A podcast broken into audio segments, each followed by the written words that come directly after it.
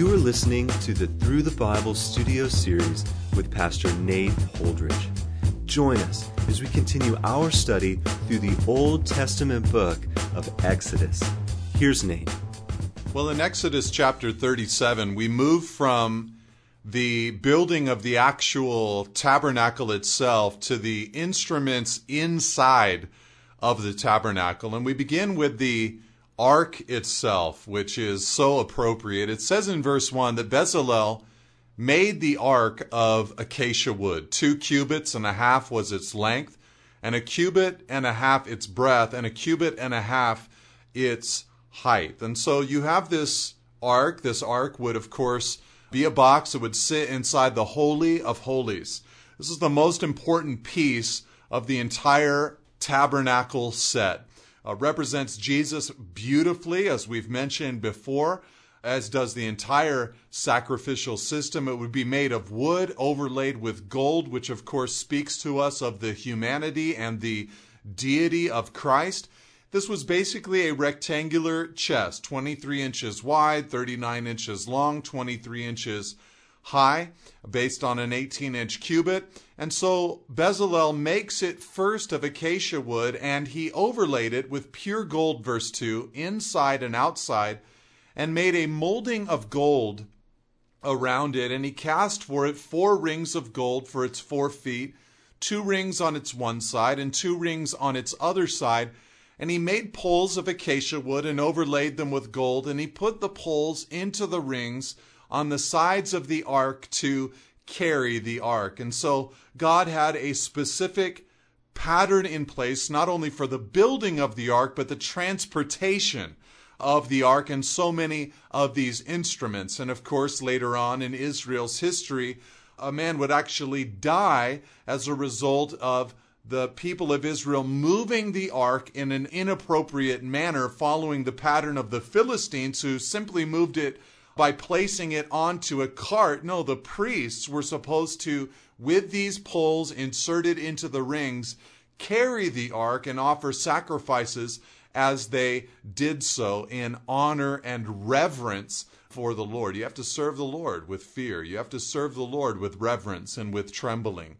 And so the ark, Bezalel begins to construct. Now, on top of the ark, it says in verse six that he made a mercy seat of pure gold. Two cubits and a half was its length, and a cubit and a half its breadth. And he made two cherubim of gold, connected there to this mercy seat, which was in effect a lid for the ark. And he made them of hammered work on the two ends of the mercy seat. One cherub, or angel, on the one end, and one cherub on the other end. Of one piece with the mercy seat, he made the cherubim on its two ends. The cherubim spread out their wings above, overshadowing the mercy seat with their wings. With their faces to one another, toward the mercy seat, were the faces of the cherubim. And so once again, as we looked at in our previous study, all of this was a pattern of the heavenly reality. At the throne room of God, you have these cherubim that fly around the throne room of God, crying out, "Holy, holy, holy is the Lord God Almighty," praising God for his holiness, covering their faces, trembling in the presence of the Lord. And so here in this earthly model of that heavenly reality, you have this ark in which they would put the Ten Commandments, but they would cover the ark with a mercy seat, or the atonement cover, and these angels were on top of it, which were pictures, of course, of the heavenly reality. And this was the place that the people of Israel would meet with God. God was, was supposed to be there at that mercy seat, ministering to the nation, present with the nation of Israel. And as I mentioned previously, all of this is by design, and especially here you have the faces of these cherubim continually pointed towards the seat that God would occupy.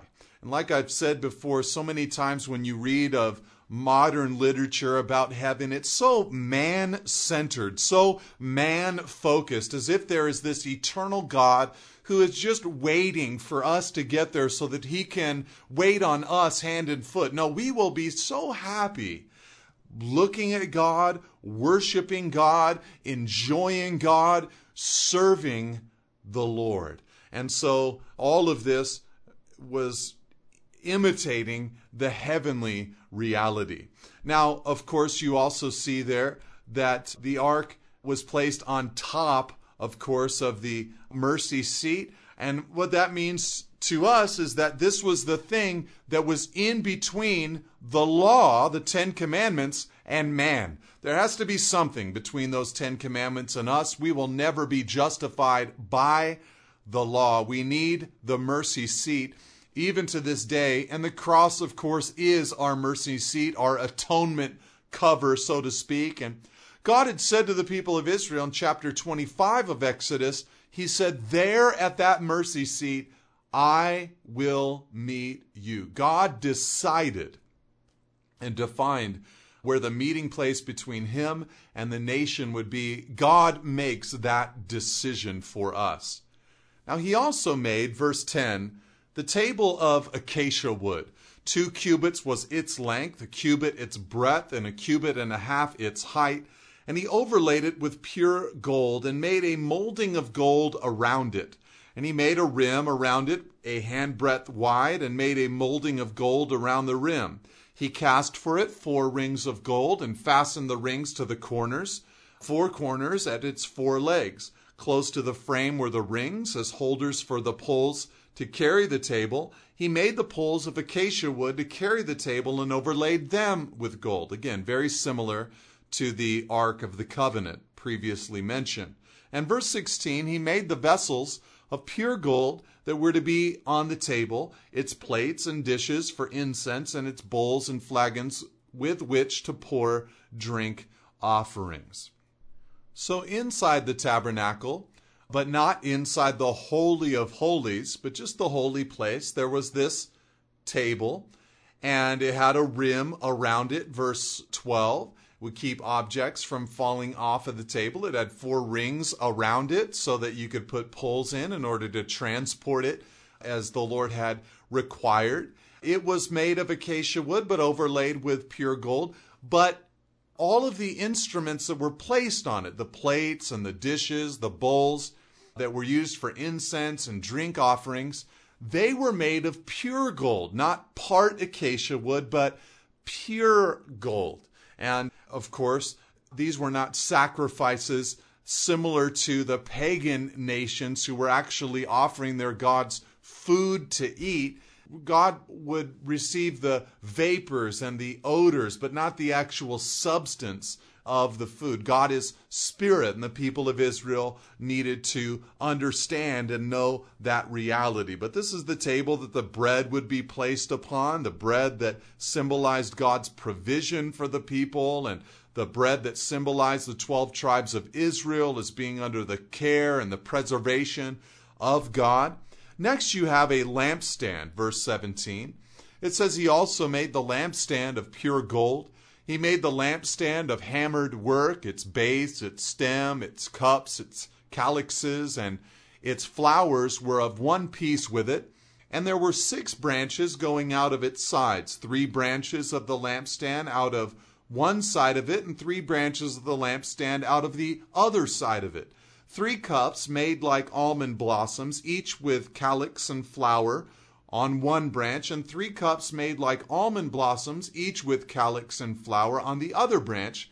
So for the six branches going out of the lampstand. So you have this lampstand, again, not made with any acacia wood, but of pure gold, hammered gold, just like the angels that occupied the mercy seat. A very elaborate piece inside of the tabernacle, all one piece, all one piece of solid gold, of a, a piece of about seventy-five pounds. So a huge lampstand, all one solid piece, and very decorative as well. You have these flowers, these almond blossoms, and just a beautiful kind of thing for them to look at.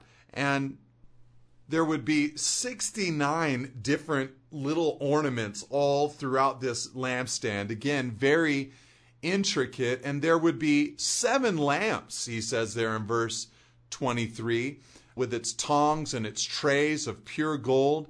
Four cups, verse twenty, were made like almond blossoms with their calyxes and flowers, and a calyx of one piece with it under each pair of the six branches going out. Their calyxes and their branches were of one piece with it.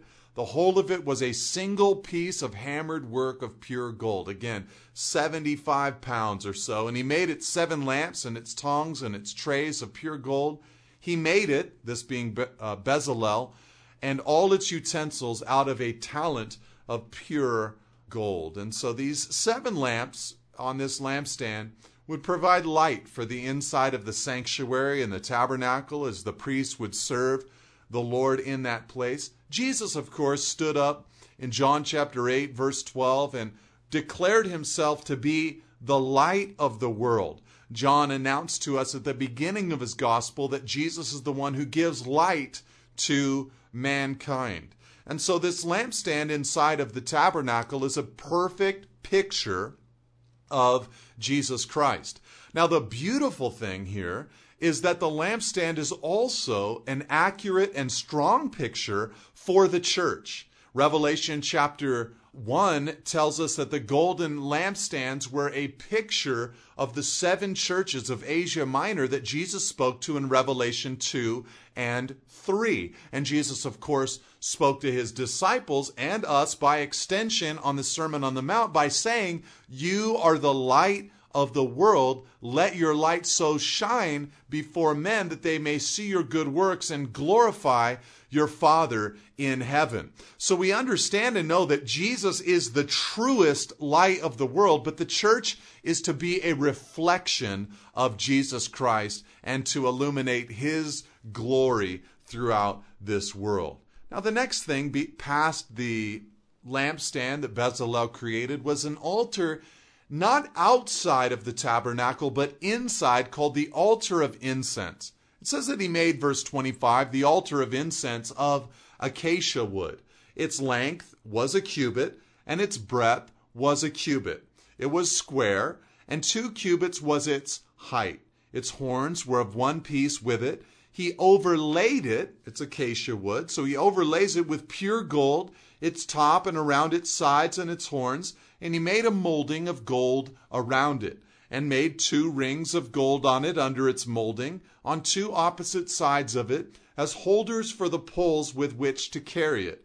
And he made the poles of acacia wood and overlaid them with gold. So you have this little altar inside of the tabernacle, not an altar for animal sacrifices, but for the offering of incense before the Lord, three feet high, about a foot and a half wide, and had horns on it, much like the altar outside of the tabernacle for burnt offerings, and carried with the rings and the poles, much like the table and the altar, and the ark would be carried.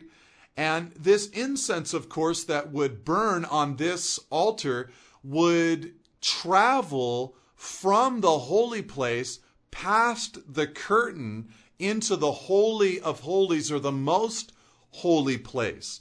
And this is a picture, of course, of prayer being offered to the Lord.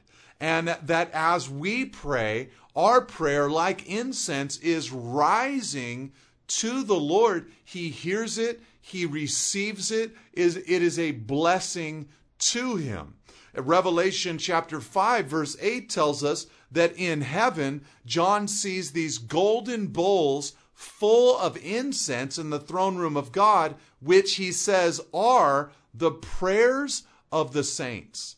And so the incense here is a picture, a wonderful picture for a better reality than just incense, prayer.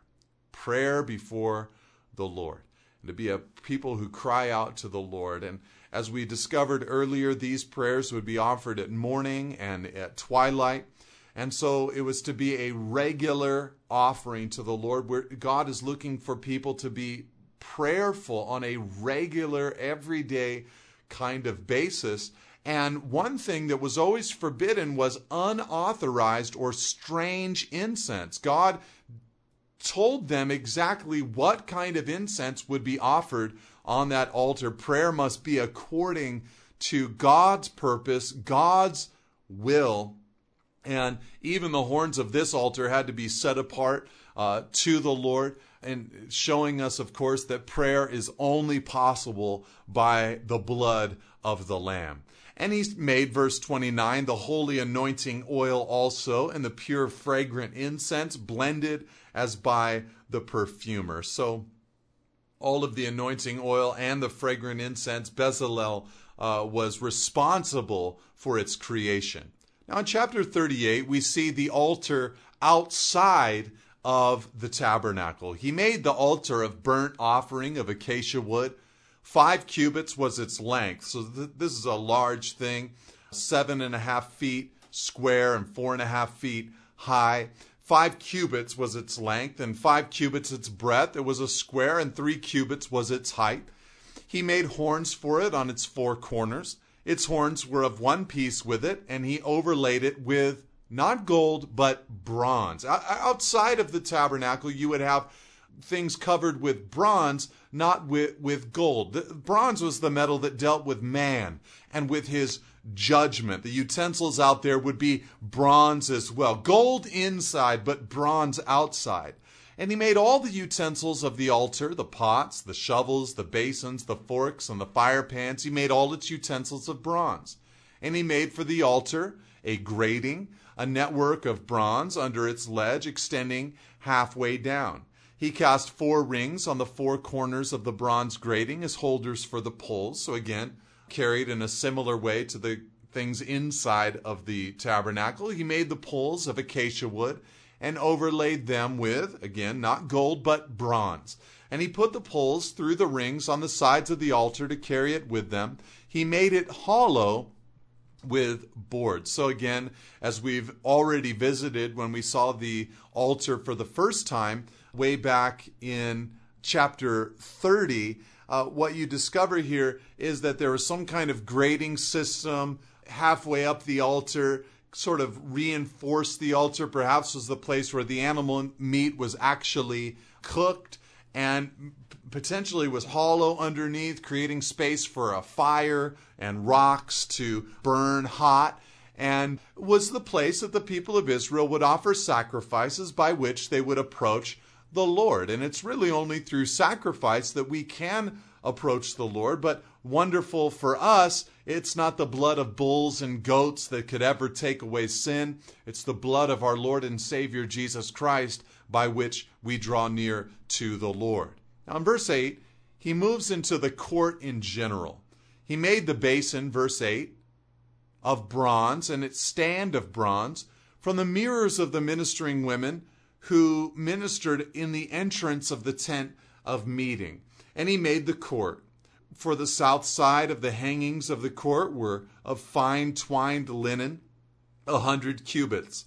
Their twenty pillars and their twenty bases were of bronze, but the hooks of the pillars and their fillets were of silver. And for the north side there were hangings of a hundred cubits, their twenty pillars, their twenty bases were of bronze, but the hooks of the pillars and their fillets were of silver. And for the west side were hangings of fifty cubits, their ten pillars and their ten bases, their the hooks of the pillars and their fillets were of silver. And for the front to the east, fifty cubits. So you have really the fence system surrounding the courtyard of the tabernacle. And, you know, it just strikes me. I mean, this thing here from the front to the east, he says in verse thirteen, fifty cubits. You have something that's about the quarter of the size of a football field. So seems large at first glance, but really isn't that big when you compare it to the nation itself. This was the place of their worship for the entire nation. Not really a place for people to congregate, but a place for worship to occur. And I'm just always so struck by the talent of this man, Bezalel, and his team to be able to build so many different types of things in so many different ways. Very skilled, very gifted. And the hangings of one side of the gate, verse fourteen, were fifteen cubits with their three pillars and three bases, and so for the other side. On both sides of the gate of the court were hangings of fifteen cubits with their three pillars and their three bases. All the hangings around the court were of fine twined linen, and the bases for the pillars were of bronze, but the hooks of the pillars and their fillets were of silver. The overlaying of their capitals was also of silver, and all the pillars of the court were filleted with silver. And the screen for the gate of the court was embroidered with needlework of blue and purple and scarlet yarns and fine twined linen. It was twenty cubits long and five cubits high in its breadth, corresponding to the hangings of the court. So you have this gate now that leads into the tabernacle court, thirty feet wide and uh, just beautiful, very inviting. Their pillars were four in number. Their four bases were of bronze, their hooks of silver, and the overlaying of their capitals and their fillets of silver, and all the pegs for the tabernacle and for the court all around were of bronze. Again, very repetitive. We've seen this previously in the book of Exodus, but it's a record of what has been built now by Bezalel. And again, important to God to record here that they actually did build the thing that he asked them to build, and that he has given them grace to be able to build, for they certainly had done enough to disqualify themselves, but also is God pointing to his care and meticulous concern for the reality in heaven. And again, I would encourage you to be a throne of God oriented person. God is interested in his throne room. God is interested in his glory, his honor, his fame, his worship. So interested that he repeats twice the details of every element here of the tabernacle. And so if God is interested in it, it must be for some great purpose. The more interested we are in God's throne room, in God's house, God's home, God's glory, God's honor, God's fame, the more we're able to pray what Jesus told us to pray, the very first part of the Lord's Prayer, Father in heaven, hallowed be your name. We want your name to be famous. We want people to know of you, to love you. We want to love you in our own lives and in our own hearts. The more that is the reality, the better off we are. And so to be that kind of person. And so again, I would ask the question of you and of myself. What kind of believer am I? Am I merely in the court? You know, I'm saved, I'm there, I'm present. Or am I in the holy place? Am I serving the Lord, ministering to him? Or am I taking the access that has been won for me by the precious blood of Jesus Christ? And, and am I in the Holy of Holies, dwelling with God in fellowship with him? Now, verse twenty-one, we have a list of some of these materials. He says, these are the records of the tabernacle, the tabernacle of the testimony, as they were recorded at the commandment of Moses, the responsibility of the Levites under the direction of Ithamar, the son of Aaron, the priest, Bezalel, the son of Uri, the son of Hur, of the tribe of Judah, made all that the Lord commanded Moses. So again, just a statement saying, look, we did the thing that the Lord asked us to do. Here was the chain of command. It was constructed. And with Bezalel, verse twenty-three, was Aholiab, the son of Ahi Samach of the tribe of Dan, an engraver and designer and embroiderer in blue and purple and scarlet yarns and fine twined linen. You just get the impression that this was an incredible responsibility for these men, a great privilege to serve the Lord in this way. All the gold that was used for the work and all the construction of the sanctuary, the gold from the offering, was twenty-nine talents and seven hundred thirty shekels, an immense amount of gold by the shekel of the sanctuary. The silver, verse twenty-five, from those of the congregation who were recorded was a hundred talents and one thousand seven hundred seventy-five shekels by the shekel of the sanctuary, a becca a head, that is half a shekel by the shekel of the sanctuary, for everyone who is listed in the records from twenty years old and upward, for six hundred three thousand five hundred fifty men. So this is the amount of payments that were coming in. The hundred talents of silver, verse twenty-seven, were for casting the bases of the sanctuary and the bases of the veil. A hundred bases for the hundred talents, a talent, a base. And of the one thousand seven hundred seventy-five shekels, he made hooks for the pillars and overlaid their capitals and made fillets for them. The bronze that was offered was seventy talents and two thousand four hundred shekels. And with it he made the bases for the entrance of the tent of meeting, the bronze altar, and the bronze grating for it, and all the utensils of the altar, the bases around the court, and the bases of the gate of the court, verse thirty-one, all the pegs of the tabernacle, and all the pegs around the court. So an incredible amount of gold, silver, and bronze were used in the construction of this tabernacle, and the records were meticulously kept as far as how much gold and silver and bronze was used.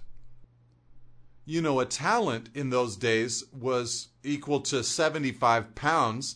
And so you have twenty-nine talents of gold plus seven hundred thirty shekels, a smaller measurement, one hundred talents of silver, and seventy talents of bronze that are used. So just an incredible amount of metal that had been offered, which speaks, of course, of the generosity of the people, but also just the elaborate construction of this very important piece of furniture that would dwell in the middle of the people of Israel.